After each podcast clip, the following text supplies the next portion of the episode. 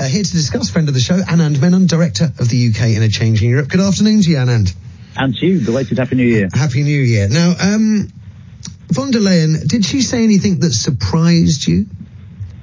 No, not really. I mean, it's that same mixture of rhetoric that we've heard from the European Commission yeah. since this process started. On the one hand, we're very close friends, we're going to remain very close friends. That's always the preface. And then comes the sting, which is leaving will come with costs.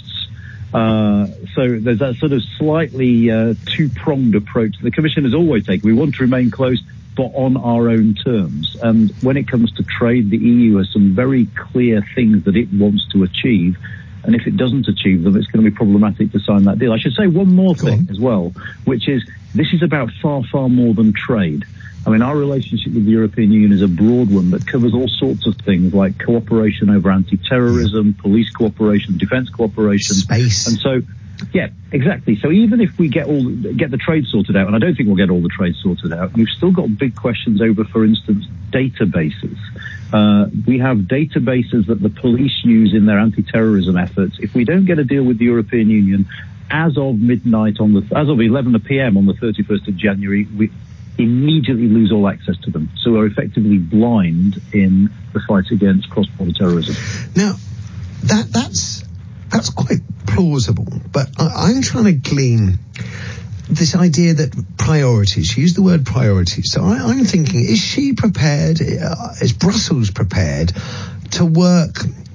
Through key areas of concern, perhaps for the UK and also for the EU, and try and get some kind of interim agreement that would allow fairly smooth trade in certain sectors to continue unharmed or uninhibited by Brexit while a full and comprehensive trade deal is worked up behind. I, I, I can't think of a, a, of another similar situation any nation state has found itself in to compare to. So I just, well, I, far away. Well, I was going to say two things. Firstly, you're absolutely right. There is no comparable situation because this is the first trade negotiation in history which is solely about making trade harder. Okay, and it's just worth bearing that in mind because every other trade negotiation there has been has been about removing barriers to trade to make trade easier. What we're doing is embarking on a process of making trade harder. Okay, because we're we're leaving the single market, we're leaving the customs union. So in that sense, it is utterly unique. Uh, the other thing is, yes, absolutely, the European Commission is willing to prioritise some areas. Michel Barnier spoke today yeah. and he outlined a number of areas. He said, first and foremost, uh, our priority is to get a deal on goods. Well, the cynic might say, well, that's no surprise because they enjoy a massive trade surplus with us in goods yeah. uh, and a massive trade deficit in services. And one of the interesting things about this, if you consider the British economy, is that services won't e- weren't even mentioned, and services make up 80% of our economy. So there is a massive question mark over what happens to the services sectors, even if they manage to get themselves a deal on goods.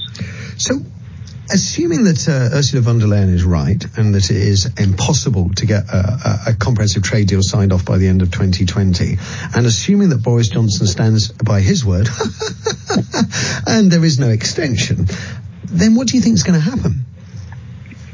Uh, then I think we'll end up with a partial agreement.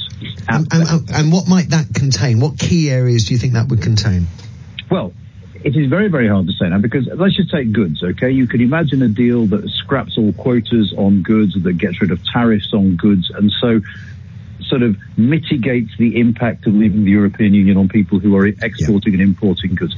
One thing you've got to say immediately about that is even for that kind of deal, the European Union is going to insist on what they call level playing field arrangements. And that is that we guarantee that we are going to stick by EU standards on environmental protections, on workers' rights, on things like that. And there's immediately a problem there because, of course, Boris Johnson's government have made it quite clear that they don't want to align with EU rules. Absolutely. So even on even on goods alone, it will be problematic. But if we ended up getting some sort of deal, it would ease the pain on manufacturers, for instance. It wouldn't remove the pain altogether, but it would keep trade going better than if we didn't have that deal at all. Does Boris, do you think Boris has got one eye over his own shoulder? Looking at World Trade Organization rules with a sense of impending dread, or do you think he's got one eye over his shoulder looking at WTO rules thinking there's opportunity? Well, to be perfectly honest, I think what we're witnessing, and this in a sense has been true since the referendum itself, is a triumph of politics over economics. That is to say, I don't think number 10 are sitting there with their bean counters saying, oh my God, what does this mean for the, for the British economy? I think they're saying, the USP of this Prime Minister is that unlike his predecessor, when he says something about Brexit, he means it. So we will leave on time, regardless. Of the we will suffer any hit there is to suffer. We will still have four years, and I think there are those in the Conservative Party who are pretty convinced that they've got nine years, in which to put things right and to govern the country and to deal with any aftershocks. So I think that's the calculation being made. I don't think anyone, I think, you know, ministers have seen the forecasts that have been produced by the Treasury that show if we leave with a minimal trade deal, the impact on the British economy over time will be quite severe. But I don't think that's their primary consideration. Could, could I, on, on, that, Scott, then, Kevin and, and myself, um, we are uh, on totally opposite sides of this particular fence, which is uh, what's going to happen at the next general election. Because Kevin feels that Labour is still going to be out in the wilderness, I, I and, and that it'll be a shoe in for, for Boris. And I'm, I'm just of the view that if the, the next few years, when we leave uh, in just a couple of weeks' time, and let's say the, the trade deal is as problematic as it seems, as von der Leyen says, and as you seem to think, and indeed as I think, then then ordinary British people could start feeling the pain of Brexit, the pain that even people like Jacob Rees-Mogg said, you know, the real benefits of Brexit, the full benefits won't be felt for 50 years, but we're going to have an election within five. And I'm just wondering whether you feel that uh, th- this notion, I, I, kind of concur with you, that it, it, it's delivering Brexit regardless of any consequence, just delivering on the political promise, mm-hmm. that Boris may end up paying a price for that uh, at, the, at the next election. Well, I mean, the first thing I should say is I'm in awe of both of you for risking predictions on. yeah, good, good point. yeah, uh, I mean, if you, I mean, if you think about it, the thing that if, if Boris Johnson gets tripped up, recent or in fact longer term history suggests the thing that will trip him up is not something we're thinking about now. So yes. the exchange rate crisis tripped up John Major. You couldn't have predicted no. that happening. You know, you had Iraq with Tony Blair, the financial crisis with Gordon Brown. So quite often it's events. So I wouldn't hazard a guess as to what's going to happen even six months ahead, because of course the other thing that matters is who is leading the Labour Party against the yeah. Conservative Party. But I think uh, when it comes to the economic impact of Brexit, it is fascinating, isn't it? I don't think there's any doubt that in aggregate terms, if you leave the European Union, our economy will end up not growing as quickly as it would have done had we been in because you are reducing trade with your nearest and closest trading partner.